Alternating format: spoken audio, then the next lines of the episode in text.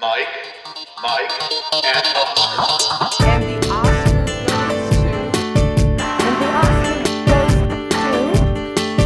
the Oscar goes to. And the Oscar goes to. And the Oscar goes to award season recaps. Week Oscar race And we're back. checkpoint. Welcome once again to another episode of Mike, Mike, and Oscar. I am your co-host, Mike One, co-host also Mike. Another Oscar race checkpoint. I, it, okay, movies are back, but theaters aren't because all we have is news anymore, Mike.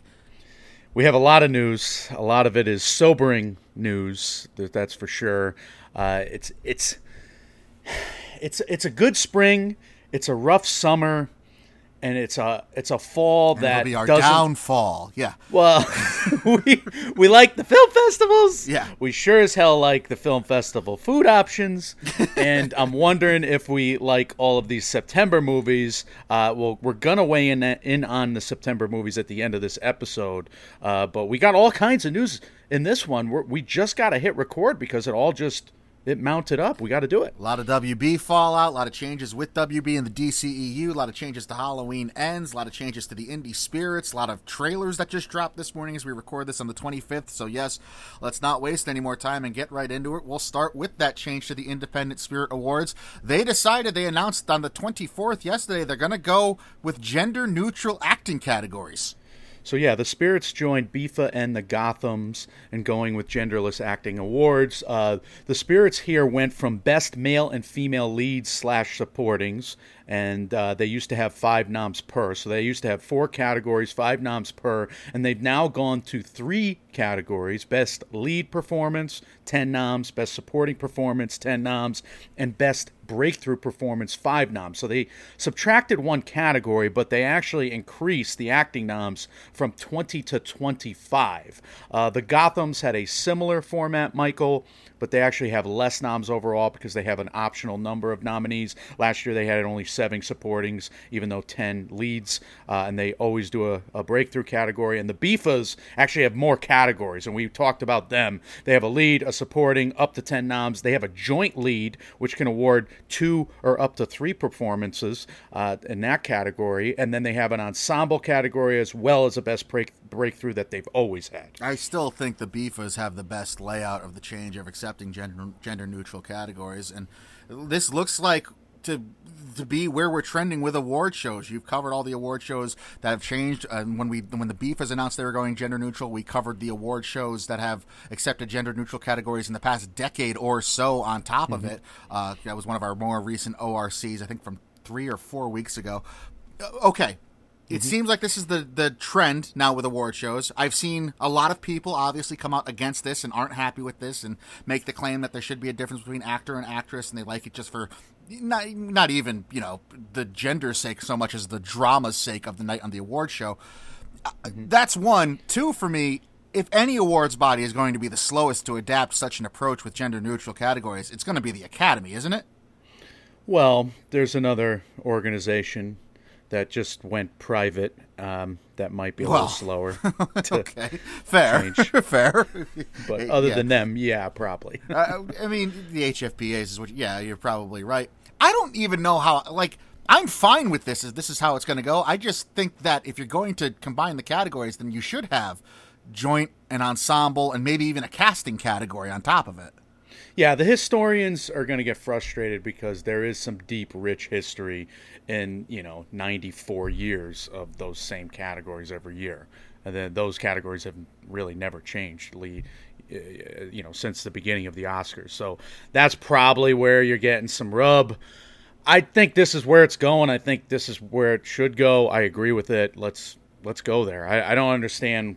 I mean, I I- understand the hesitancy from the traditional standpoint, but the traditions are kind of getting so obviously old news. Let's let's change it up. It's the it's the right time to change it up too for the, for award seasons uh, to get on the right side of this and not to do it just excruciatingly late like they do with everything else like we're going to cover in this episode. Why can't they just do this now? Well, speaking of things that took a while to uh, come around and do, it was almost 50 years ago that Sacheen Littlefeather was uh, ridiculed for her partaking in what she did on the Oscars stage, Mike.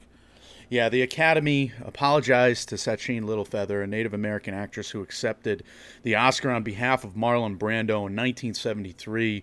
She was heckled, mocked in the room, uh, threatened by John Wayne, who had to be restrained at that Oscars, and then she was blackballed out of the business as an actress. She was she never really worked again. And uh, in turn, now the Academy does come around. They offer their apologies. They will treat Miss Littlefeather as the guest of honor at an evening of healing and indigenous celebration hosted at the Academy Museum. That'll be September 17th.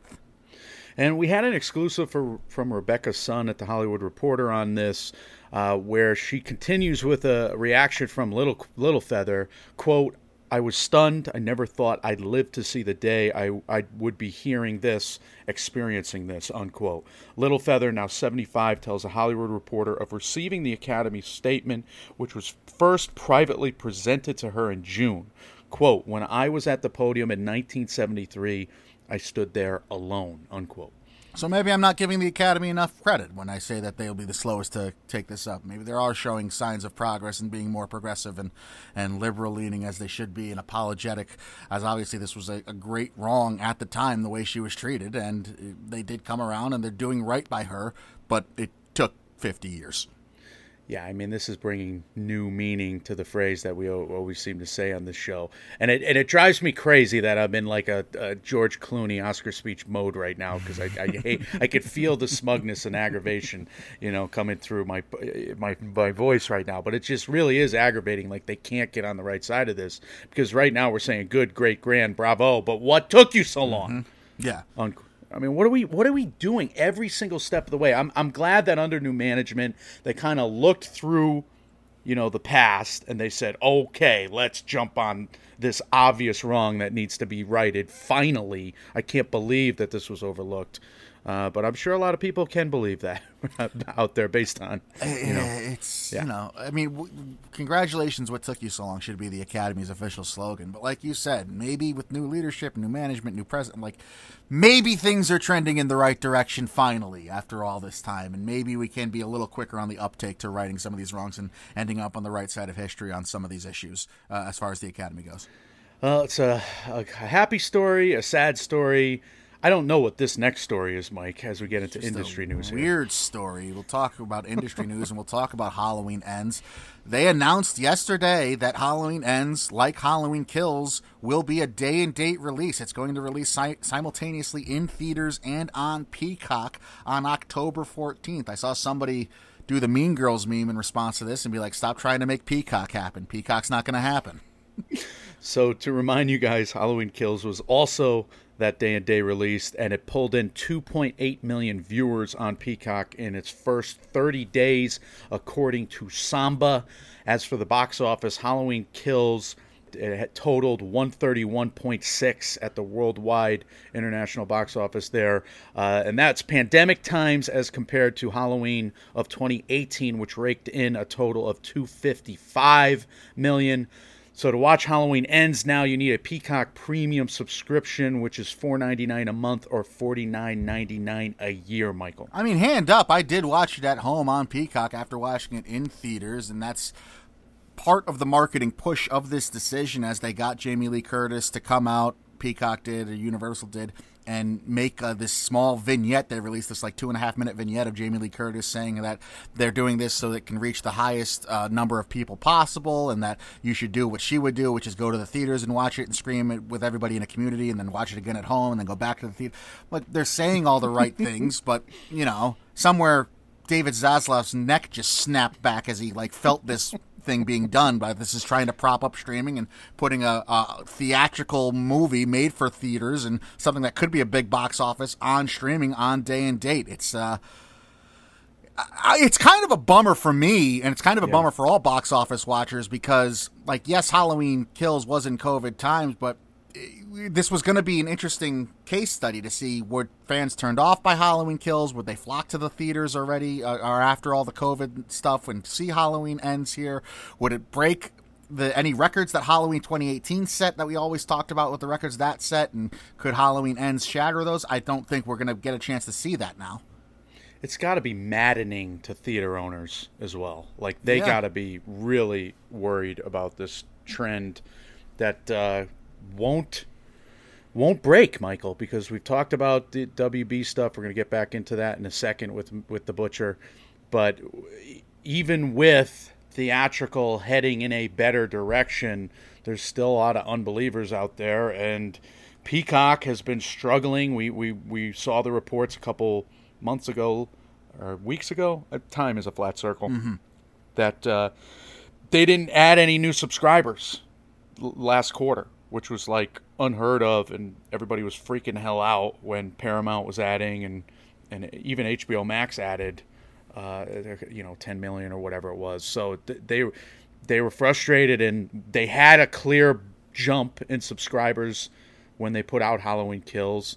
It's a very obvious movie where they're going to make a profit theatrically no matter what Yes. but you're kind of you're not kind of you're splitting the baby in a way and it's a terrible metaphor especially with michael myers being a slasher but you are you're you're you're definitely taking away from theaters here. This movie should may should have made something similar to 2018's Halloween, being the third in the trilogy. Everybody wanted to see how this was going to end. yeah. You would have saw it back to back to back times, maybe in theaters, and now you'll probably do your rewatches at home. And I don't blame you. I'm going to do the same.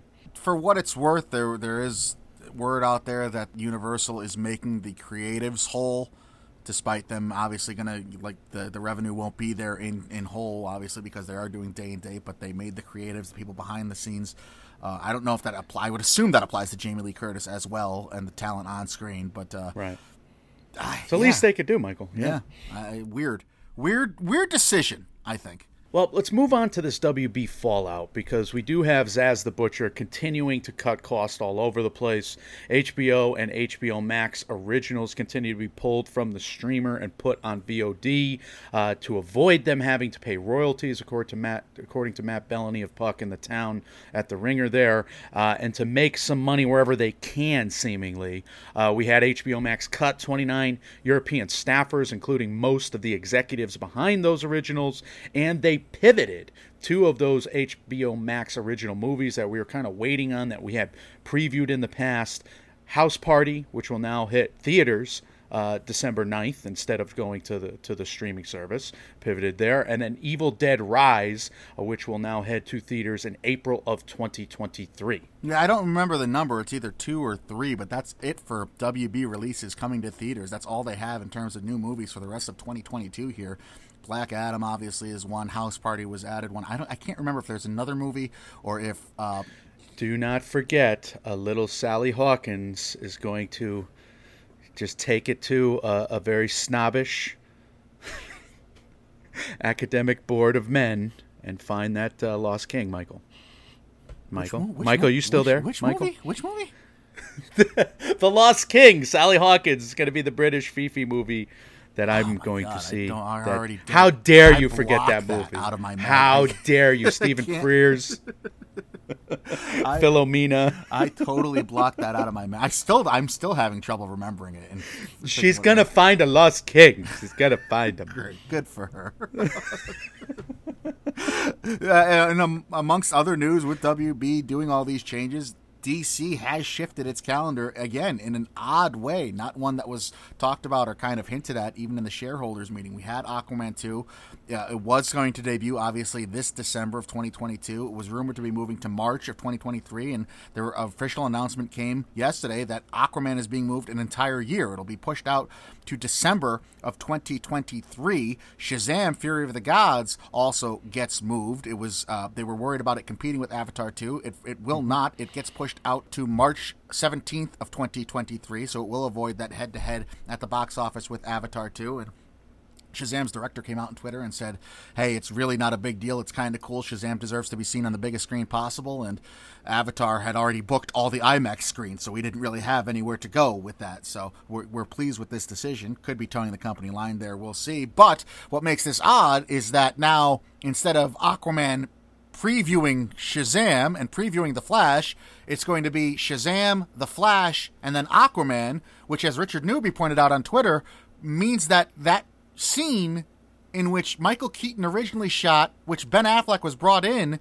to reshoot, supposedly or presumably, at the end of, or at some point with Aquaman 2, now may be cut from the film entirely because it may not make chronological sense with how these films are going to be shown. Not to mention, by the way, that The Flash is still on the schedule for its original June 2023 release. and this all plays into Batgirl. How I don't know. Uh, I think uh, I think the the other scuttlebutt on film Twitter was that this ten year DC plan is not really going to start until 2025. Well, that's the dirty little secret. And I tweeted that myself. Like, okay. oh, you tweeted that. What who, who am I reading? I don't know who I'm plagiarizing You're, anymore. you're the best in the business, is, is who you're quoting there. No, like if you have these I'm like Trump. now- People said, peop, somebody said, people said, I read it. I if you- heard. If you have these plans now that run you through 2023, if you're going to introduce this big, bold, new, all-in collaborative DC universe with Joker 2 coming out next year, which obviously isn't going to part of it. We just talked about that Keaton through line, which isn't going to make sense and maybe dropped entirely now. And the Flash may or may not be happening, as there were reports that WB is weighing their options with what to do with Ezra Miller. That came out this week since the last time we commented on the Ezra Miller uh, controversies.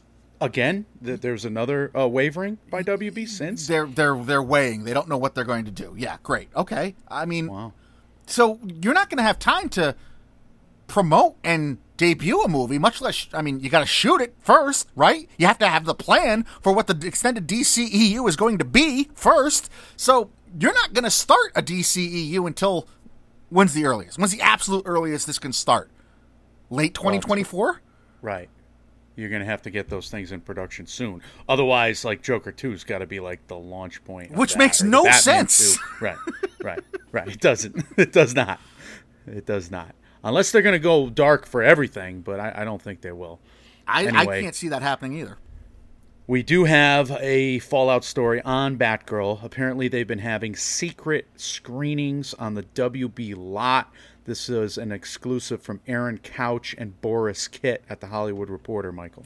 Several sources suggested that Warner's uh, might make the drastic move of actually destroying its Batgirl footage as a way to demonstrate to the IRS that there will never be any revenue from the project, and thus it should be entitled to the full write down immediately. This is on the heels of these quote unquote funeral funeral screenings that WB is showing to, I guess, certain personnel on their lot only to kind of give this Batgirl movie an official send off.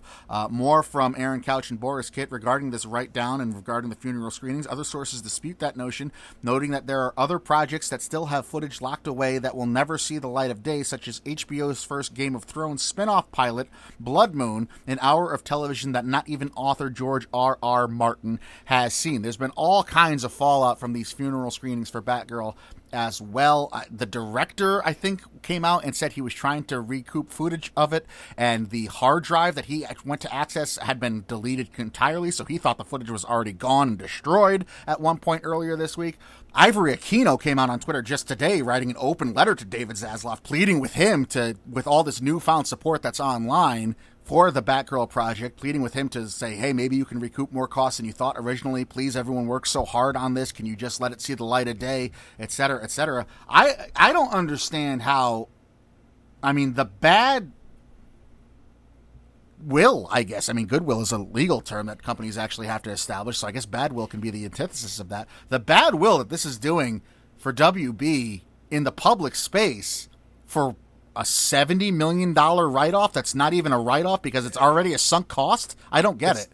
It's not even that seventy million dollar write off. I mean, basically, yeah, they're writing. You're right. They're writing off seventy million dollars, but they're only making really twenty Right. at best, according to IGN and all the you know Forbes, etc. So they're they're not making that much money. It's money in the hand, I guess, than birds in the bush or whatever. However, that saying Yeah, goes. no, that's it. So somebody knows that saying out there. But look at, Your I think my think this guy is treating the film wing of his streaming service like television.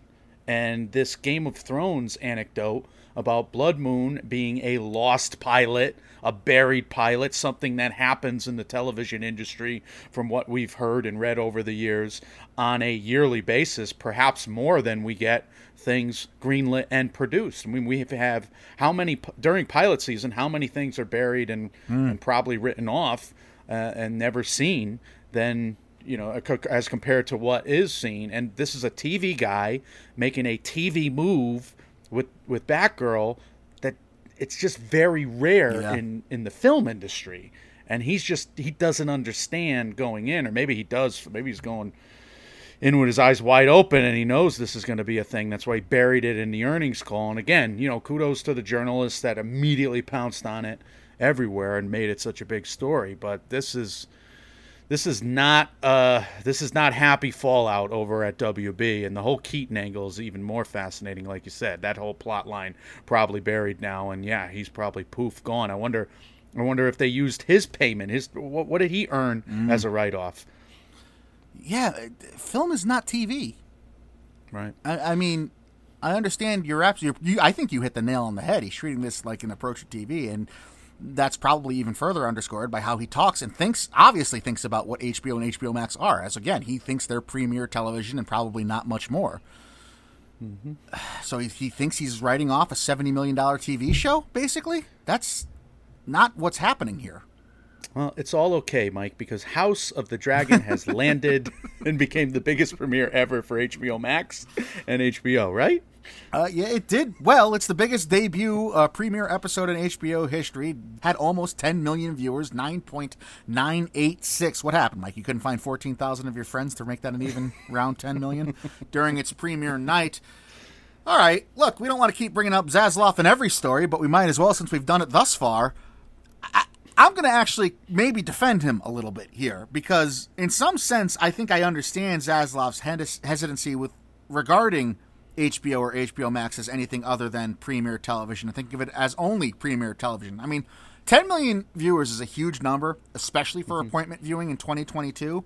But in a world in which the Super Bowl is still raking in 112.3 million, having the must see premiere property do basically one eleventh of that, I think, is a little sobering. And when you compare it apples to apples, and no, it's not fair to go broadcast or, or premium cable or whatever you want to call HBO at this point to you know network TV, but ten million dollars is less than what an average episode of NCIS did during its most recent season in 2021-22. And this is ever for HBO. 10 million, the biggest opening ever for HBO is 10 million viewers. It's about a million viewers less than the average NCIS episode from its 19th season. All right. Uh, that's fair.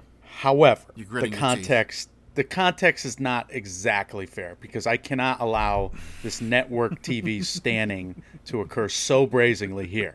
Because A, I don't watch tends- NCIS, Mike.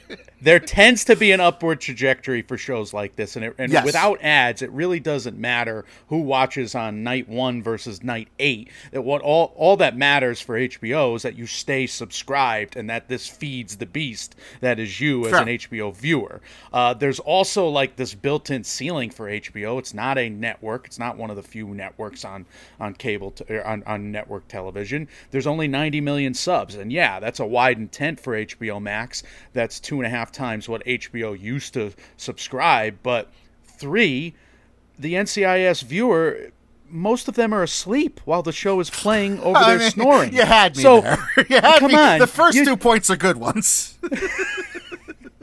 So I just will not stand for all of this this suspicion and this lowballing of what is a success, a great success, worthy of a company-wide email about this fantasy series living up to my nerd-like dreams as did the Rings of Power trailer. So I just want to live in a world where we have Rings of Power being good and we have House of the Dragon being good and I get to nerd out and and you can just filter your righteous fury against corporate com- America elsewhere, please. Thank you. You and Schmave need to have a spin off podcast where you just cover all this nerd shit that I couldn't possibly care less about. I'm down, Schmave. I, I look. It's again. You're. I mean, the the point of it's a growing thing is absolutely right because what did HBO the Game of Thrones finale rake in? Something like 40 million viewers, 40 plus, I think, when we covered it. So yeah, you're. Yeah. I mean, there's definitely something to that. But in light of this being the biggest marketing campaign ever in HBO's history, you get to. I, I mean, are you surprised? Were you surprised when you saw the 10 million number? I wasn't because I think I think everything's going to do better for Okay. HBO numbers wise, at least size wise, because they have grown. They have grown with HBO Max. Okay. Fair enough. I'll be the pessimistic one when it comes to that. That's fine.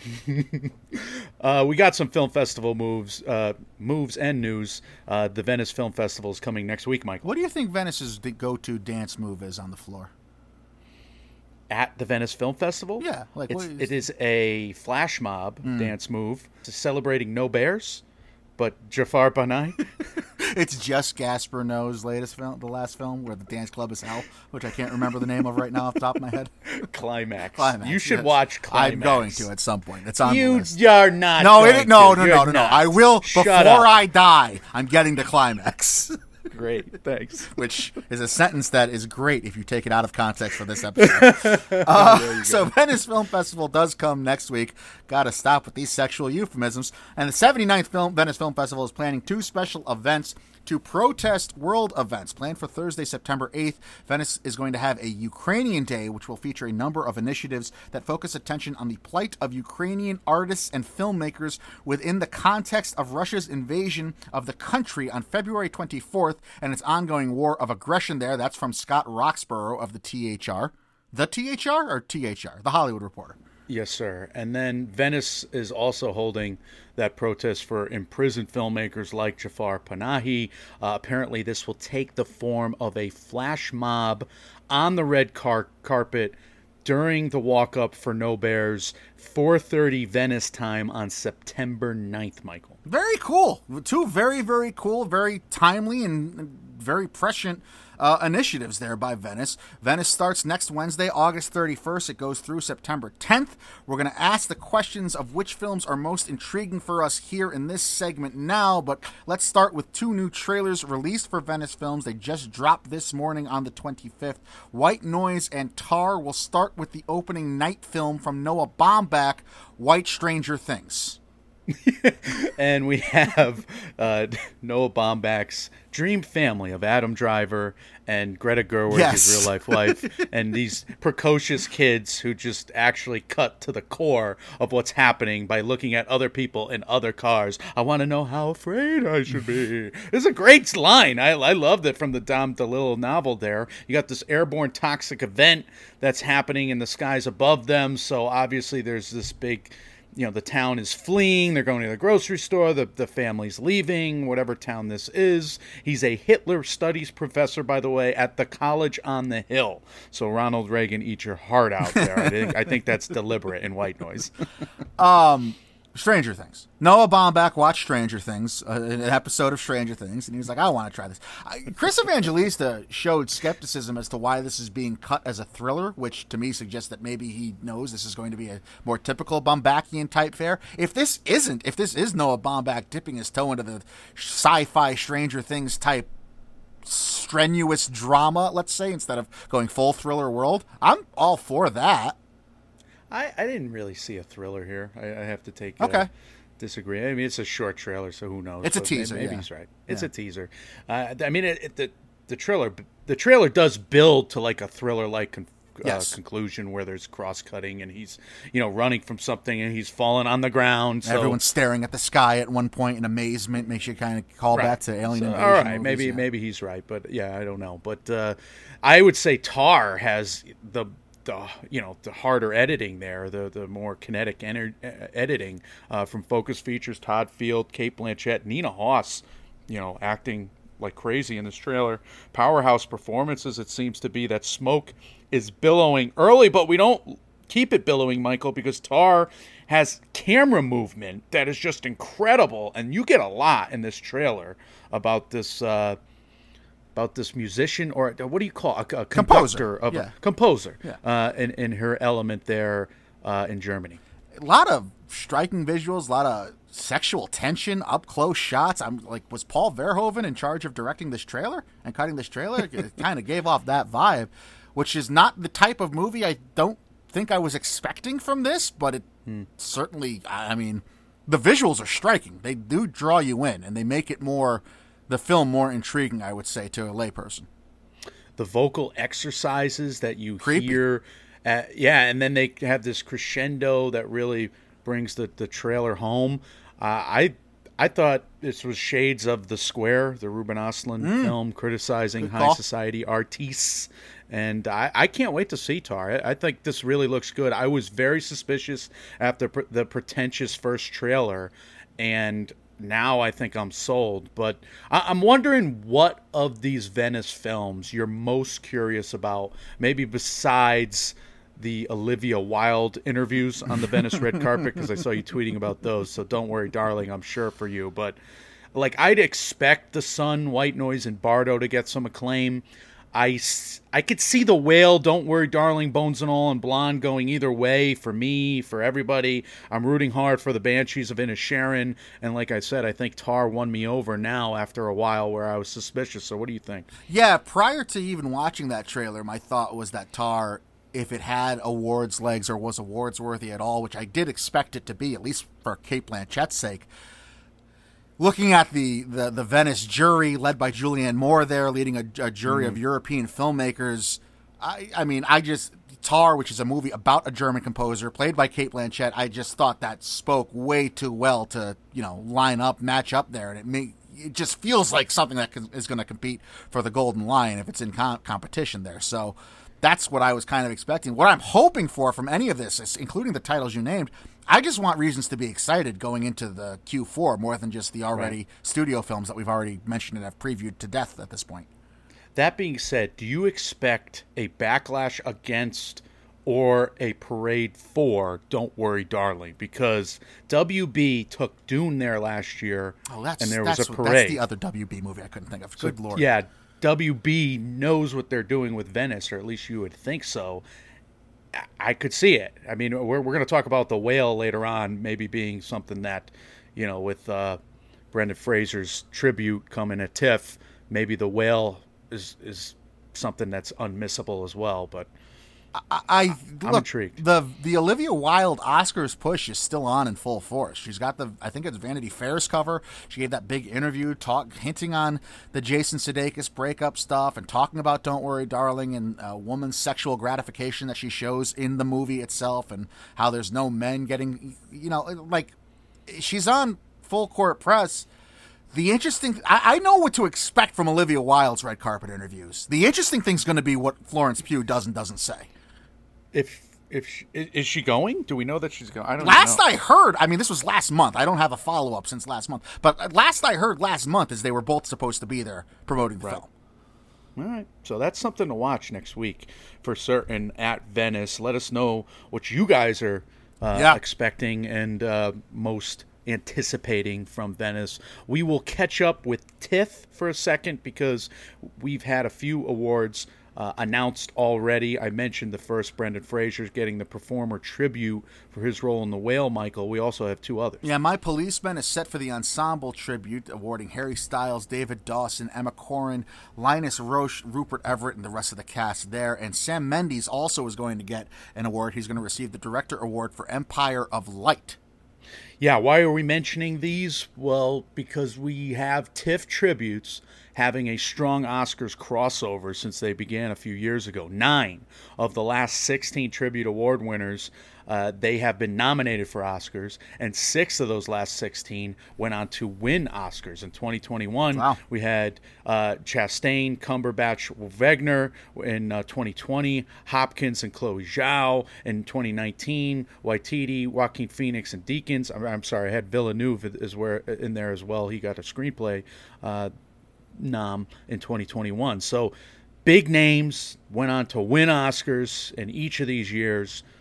First things first, they get a tribute kind of to kickstart their campaigns at TIFF. Yeah, and speaking of the Sam Mendes Award and Empire of Light, we did finally get our first look, kind of a teaser trailer of that as we transition into covering a couple trailers that came out, hopefully contender trailers. Mike, what'd you think of the Empire of Light teaser? Yeah, forget that Nicole Kidman PSA. AMC should just run this trailer before every movie.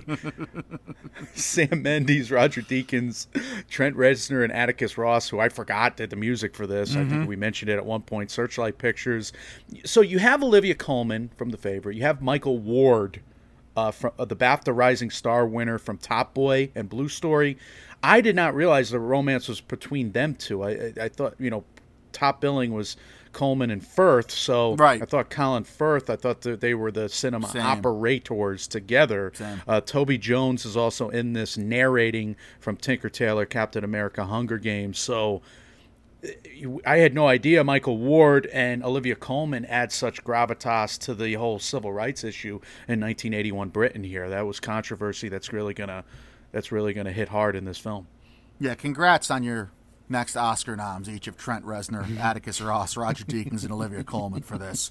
Uh, this screams contender and player, and Maybe Michael Ward. yeah, maybe, especially Michael if Ward. it's supporting. Who Yeah. knows with Colin Firth too? Obviously, Uh, the only qualm I have, uh, the, the nit I will pick, that's supposed to be a struggling art house cinema.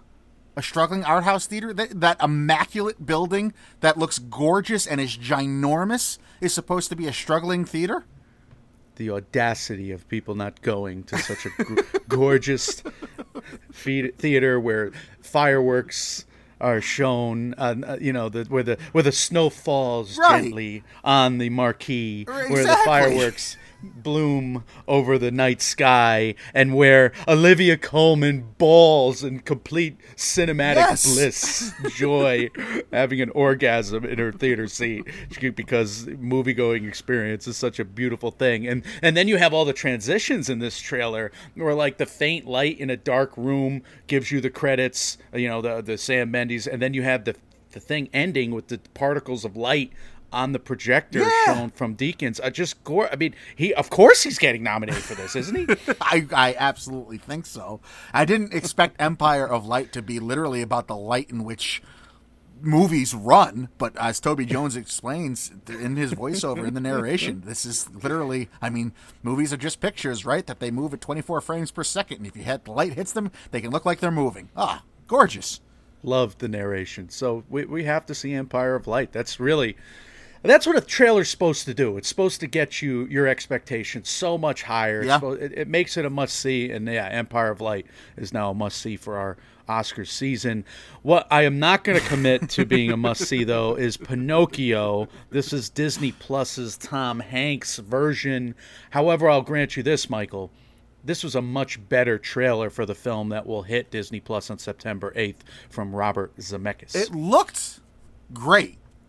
It looked it's horrifying and scary, but the visuals I thought I was quite impressed by. I don't know if this is going to be Oscars eligible, uh, but uh, VFX, if it is, should be a player just based on the the trailer look. But look, what's most important here? Who hurt Tom Hanks over the past year? that he has to take these roles and do these things and these voices and with these prosthetics on. Look, I think the movie's going to rest on him, like the success of this thing, because he's in this character actor phase for some reason. He could just keep doing his movie star thing, but he's not. He got COVID. He got COVID first. I guess that was taxing. Fine. we have a lot of the familiar beats of the animated original. Uh, we have Pinocchio the puppet being absolutely adorable throughout this trailer.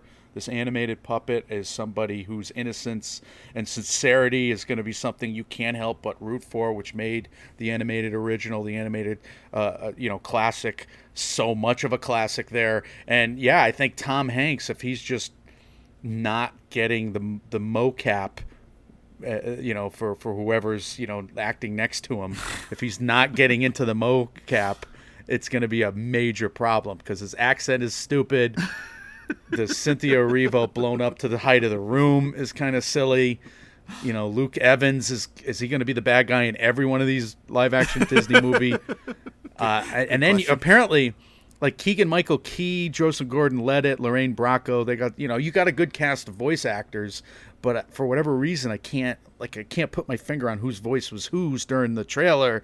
So it's like a weird bunch of voice actors, I would say. At least G- Joseph Gordon Levitt. You know, it just he, he doesn't seem like I, I I don't know. Get a distinct voice. I mean, I love Jo- Joseph Gordon-Levitt. Maybe his body is his, is his instrument, not his voice. I don't know. Well, it certainly was in uh, what was that movie where he was the, the New Jersey body bodybuilder lifter there. God damn, starting early. You're right. You're right. You're right. I, I don't remember. Scarlett either. I don't. ah. No, I refuse to look it up. Keegan Michael Key. I, I probably shouldn't have overlooked him because he did, did a good Don job in Toy John. Story Four. Don John. that was. yeah, I yeah. really didn't like that movie. Lorraine Bracco. From The Sopranos, of course. Yeah. Like, what? I just okay. I just want to see her in other things.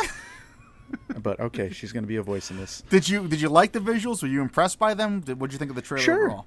Yeah, no, I think the the cartoons looked real enough uh, to, to to where I was. I, I, I'm I'm interested. I, I know Disney's catching up on a lot of this VFX, so that's another thing. They're they're, they're churning stuff out for Disney Plus. I watched the She Hulk episode one, and the VFX looked great on Good. my TV. So that was something that really Yeah. looked ridiculously bad in its first trailer, and then I had no issues with the VFX on episode one. So I'm sure they're just and then that you got a lot of stories coming out from VFX departments that they were rushing, rushing, rushing to get things out and to finish them, and, and that makes some sense. Is there anything to the fact that Disney and Peacock and all these other streamers are holding so tight to the streaming game? I I mean, does that make you doubt Zaslav's approach even more? Do you think there's something to? I mean, obviously WB is having significant money issues. We talked about the debt they're in. We talked about you know their the EBITDA that they don't have that they're trying to strive towards with streaming and with their with their company as a whole. I mean, eschewing streaming completely in the way they are in terms of putting new movies on there. Every other studio that has a streamer is not following suit. Clearly, I think I think Zaslav is just again. I think he's mo- he's moving eggs to to certain baskets is what he's doing, and I think he's saying that he's not in favor of putting streaming movies on there, at least the ones that they're making for X amount of dollars. That he wants to commit to the traditional windows for those, and he's you know he's banking on TV like you know House of the Dragon and the rehearsal, which you just watched, right? Or you're watching. um, I man, it's uh, my God, what I hear things. what? I mean, it's it's it's scary to watch. Like it, I don't know what the point of what he's doing is yet. I'm only halfway through, but man, is it a scary watch? I am terrified. I like it's the things like that. that is it awkward to? Oh my to God, watch? skin crawling. Oh, I can't do things like that. I, I, I struggle, especially when it's reality TV based. But I, I I watched some of Nathan for You back in the day. But I think he's trying to build on safer bets and cheaper bets like that in the TV space when it's not pr- prestige HBO. The movie bets for him don't make sense, and that's unfortunate because I wish they would just pivot to theatrical for all of them. Unfortunately, look, we do have we do have Disney with a, a very clear pipeline right now. Sure. They've they've committed to consistent content and they have jumped up enough to where I think, you know, they could see they could see greener grass ahead of them. They, they could see profitability in the future. They, they have to invest so much so and give the freebies so much so and give keep the prices so low that they're not in the profit zone yet and they're kind of banking on the theatrical slash theme parks right now.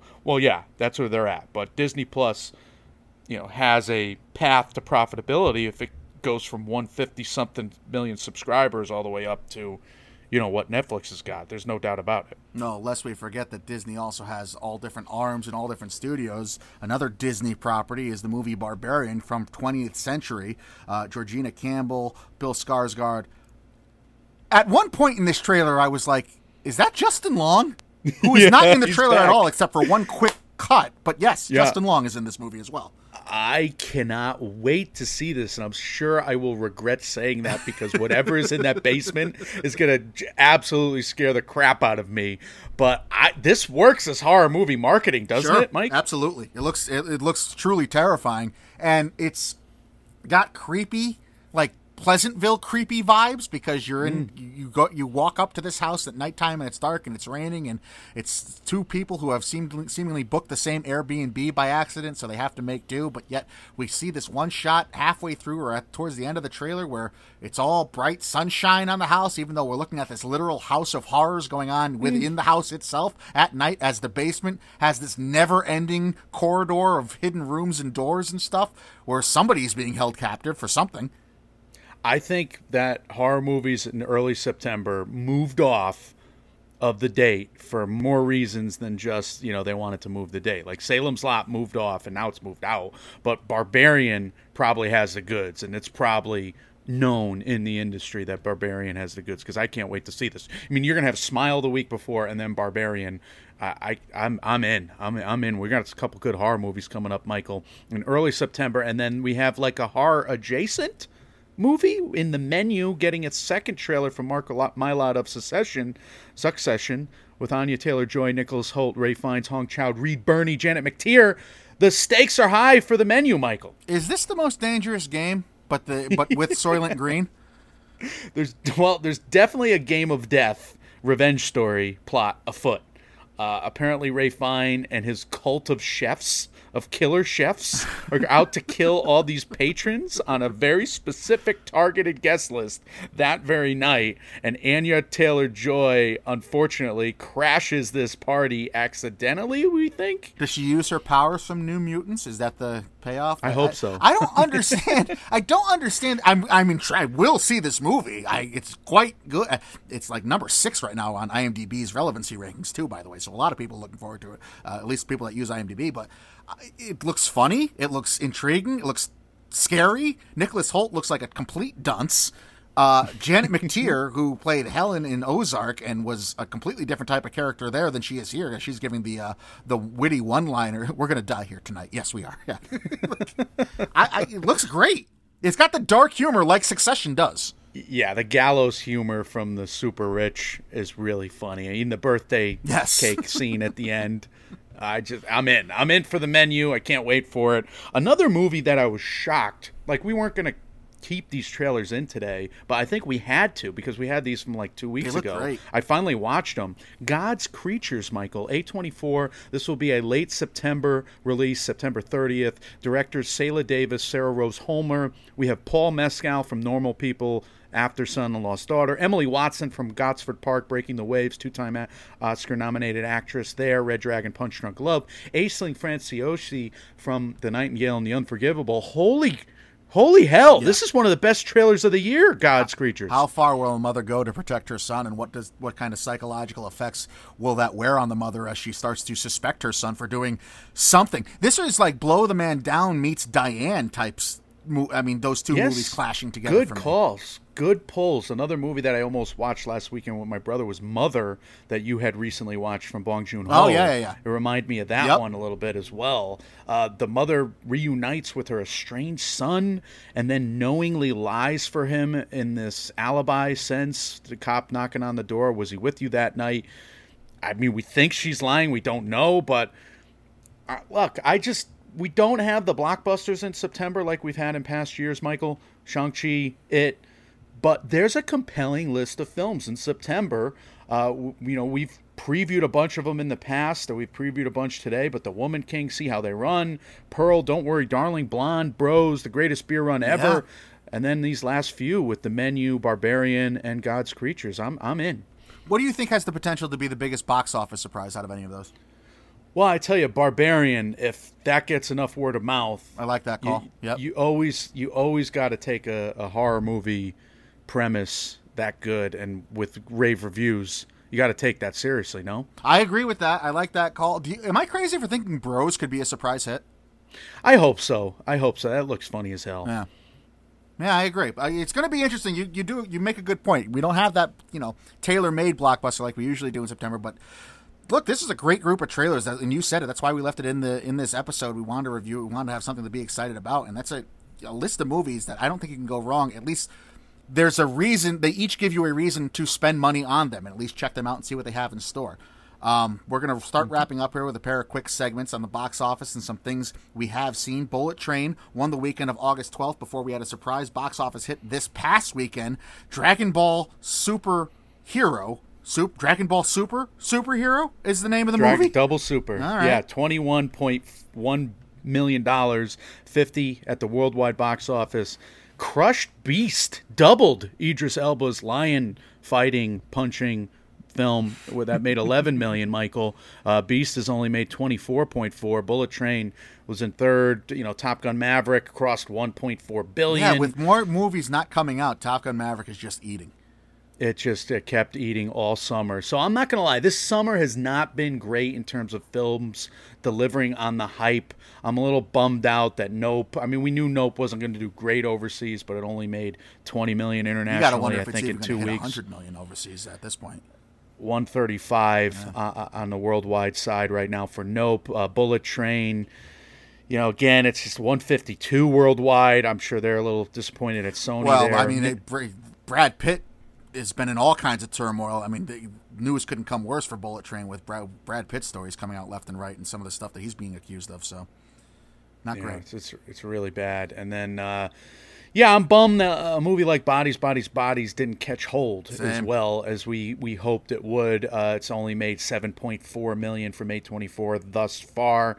I, I get why that's polarizing. We both do. Go back to, and listen to our episode. Really, one of our better guest reviews Yeah. in a while from from Certainly. Mack there. Yeah, uh, big swing and a miss by me there with bodies, bodies, bodies. I thought that had the potential for for a lot of the same reason you think Barbarian could catch on. I thought that would happen with bodies, bodies, bodies. But yeah, certainly uh, more polarizing than we give it credit for. But box office is something. It's not been great.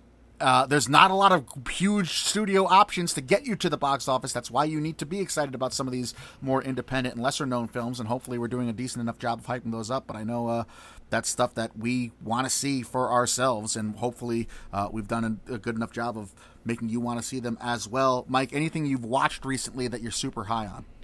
Well, Emily the Criminal, I did go to the movies to see that. Aubrey Plaza, she's just knocking on that Oscar door. I mean, she pulls off a New Jersey accent here. I usually get aggravated when accents are like that are trying to get pulled off, but she does it. It's a bizarre look at like this black market crime and, you know, credit card fraud. I'd never thought I'd get a glimpse at that up close and personal in real life. And, you know, I got it here with this movie, a very unique story with another awesome performance from Plaza. I watched I watched this little movie on uh, Amazon Prime, Michael, because I was hungry. The movie is called Delicious. Why do you do this to yourself? the movie is called Delicious. I had a takeout order that I was going to pick up, so I had to pause the movie, get the takeout, come back home, and then uh, it's a French movie about the first restaurant ever, set a few years before the French Revolution. So there's all kinds of politic, political backdrops. But this Duke chef, right, is fired and sent to live back home on his farm in the country. So he basically starts feeding travelers that come through, like starting up an inn, but he doesn't really want to start up an inn. He makes the first restaurant, and it's just this beautiful little story. It reminded me a lot of uh, Chocolat. I mean, he's not the nicest of guys, so he's got to get, you know. He's got a he's got a, he's got an arc to him as a character. So delicious. I would recommend Delicious on Amazon Prime. And then I watched The Bear, which is another movie, I, uh, another show I watched because I was hungry. I had no idea this was about Italian beef. Why didn't anybody tell me? But Italian beef is something that I'm always interested in. However, the beef is not shown nearly enough. I'm very upset about the the lack of. I, w- I mean, it's so easy. Just make a sandwich every episode. Show somebody eating the sandwich in every episode. How hard is this? Do this for me. It's not hard, but look, there are huge laughs, laughs. There are unhinged sequences of hostile work environments from hell, and it vacillates b- b- behind those two poles that just freak you the hell out. I'm always living on edge when I'm watching The Bear, so there's definitely serious character drama here that works and pays off extremely well. But you do have these unlikable characters at the center of it. My God, I can't stand this kid. I can't stand his friend or cousin, whatever the hell he is. But The Bear delivers as as as a drama on Hulu. It is wacky, Michael, and I know there's a lot of things out there that we've been discovering, and you you got a few here with the Untold documentary, and and you, already mentioned the rehearsal. But first and foremost, how have you not finished Thirteen Lives? I'm halfway how dare it. you? I'm halfway through it. I'm working. I'm working. It's it. Look, I will say it's probably the the best Ron Howard movie I've seen in a while. Uh, so Mm-hmm. that's got that going for it. I don't know that I think. backhanding compliment. well. Look, what? you- it's not the greatest thing I've ever seen. Oh, course. Why do you have to have the greatest things? Why why do you deserve the greatest things all the time? You can't just watch, sit down and watch a movie. How dare you? No, I think I I'm have glad you. It's it's tough for me to sit in a sh- uh, to watch a streaming movie all the way through. It really is. I'm not great at it. No, you're not. You really suck at it. But here's the question: Did you watch Untold: The Girlfriend That Didn't Exist in one sitting? I did watch that in one sitting. That was quite bingeable. I think it was only That's two Two episodes. episodes, yeah. But uh, it's, it, it's my friends and I, two my two buddies and I were talking about uh, that show yet last night after my my third friend just finished wrapped up watching it. There's a lot of questions that are left unanswered, but the uh, the main part, the main takeaway from this is that Manti Teo is probably the greatest human being that's ever existed. Well, he definitely uh, is portrayed here in a different light than what we saw a few years ago because we all heard those jokes. Yeah, You know, And years he- back. and he heard them too. I mean, he he addresses them and takes them, confronts them head on, and he just rises above them. He decides to take the high road over and over again. And if he's being his authentic and genuine self, then he, I mean, there's you can only hope to be like him in the future. But it's it is a great watch. It's intriguing, and there's questions that are left unanswered. I think. That event really ruined his career. Oh yeah, Single-handed. Oh, a hundred percent. No question. And they talk to the the Ronaiah, the now female, who is responsible for it. And one of the more puzzling things is that she doesn't. You don't get this overwhelming sense of regret from her. No, it is it is a bizarre watch. I, I you're watching a person tell the entire story, and they have a lot of regret, and yet they're still trying to explain it. And it's one of the more fascinating attempts at a tell-all documentary. But you're right. I think there are still holes in it. Just like the I watched the AND1 documentary last night, The Rise and Fall Oh, of yeah. AND1, The Untold, and I I wore AND1 sneakers back in the day. I was really into them. Yeah. And, and yeah, there's they they gloss over a few major events. like, oh, we exploited all these guys. Yeah. We admit as much, and we spend 30 seconds on it. Whoopsies. You know, so- whoops. We're, we we got a you know hundred million dollar parachute, but yeah, we exploited all these guys. What the hell? I'm I'm upset that I have to go back and finish Better Call Saul. I'm upset that I, that the new Handmaid's Tale season is starting soon, and I have to go check that out. I wish these things were just out already, so I could have just binged through them and been done with them. But such is life. Such is life. But you're you're watching t- movies on TV again, at least half at a time. I'll do So another I'm- I'm- 15 minutes of 13 lives tonight. and Let you know how it oh goes. Oh my God. bite. I just bite my tongue. As always, we want to know what you've been watching. What are your thoughts on these stories and these trailers? Are you excited about anything coming out? Do you have any thoughts on what the Indie Spirits or the Halloween Ends uh, Peacock Network, I should say, has done? Let us know all those, as well as any other thoughts, comments, questions, or concerns you have about anything we do here in the MMO Empire. As always, you can leave us all of those on our social medias. We are Mike, Mike, and Oscar on Facebook and Instagram, at MM and Oscar on Twitter, Mike, Mike, and Oscar at gmail.com, com, and on Reddit. We are available wherever you do hear podcasts. If you're listening to us on either the Apple Podcasts or Spotify app, if you would be so kind, if you appreciate what we do, to leave us a five star review, those truly help us out big time. They take about 10 seconds out of your day to do. They make our entire day. Thank you to each and every one of you who have done so thus far. Michael, let's have some words of wisdom to end on and tell the good people what's coming next from us. Well, it is wise to watch movies in one sitting. No, Disagree. Hard disagree. it is wise to show the sandwich being eaten when your show is about making a sandwich. Show the sandwich being eaten in every episode. Show it in the credits. Show me the sandwich. Give me the sandwich. Show. Give me the sandwich. I want the stance. I want to lean over the thing. I want the elbows out. I want to eat eat the Italian beef. Just somebody send me Italian beef, please. That's Can the- we do that? Is That's that the wise? moral of the episode. I just want to eat one of those things. I can't go to Chicago and eat one, but I I did eat one when I was in Chicago and it was good. Yeah. Oh, Yeah. it was good. Did you have the dip? Giardiniera. Did you have the dijou? I oh, did I have the I have I had well no they, I don't I don't think there's jus but it there, there's like jus on the sandwich. So it's just like in this tin foil. It was really soggy and delicious. My favorite. And it was one of my favorite sandwiches in a while. What are we talking about? I got to do something. It's uh oh uh, what's coming next? More Oscar race checkpoints apparently. Uh, the summer Oscar series might be one episode long. Uh, I think that's as much as I want to talk to David Long about Oscar betting. We're gonna get all the lines changed now, so we might have missed our window. So shout out to David Long. Is it worth it? Worth it? The Film Review podcast there, and uh, we'll we'll definitely get him on. We're talking about some things with him uh, for sure, but we may actually talk about Oscar betting, Michael, after Venice and TIFF and kind of into New York there, rather than kind of jump on it now because we're gonna get trumped and stumped and everything's going to change next week with Venice. So we got to come back here and do Oscar ra- race checkpoints about Venice. what if we just did an uh, summer Oscar series, but have the second episode be in like mid-November? Uh, I'm down at this point. I'll do whatever. Just you're the you're the marketing guy. Oh yes, that's a safe move for us, guys. when reality sucks, you can have a year-long summer Oscars preview series with us. We are Mike, Mike, and Oscar trying to make award season year-round without the stuffiness. We will see you all very soon. See ya.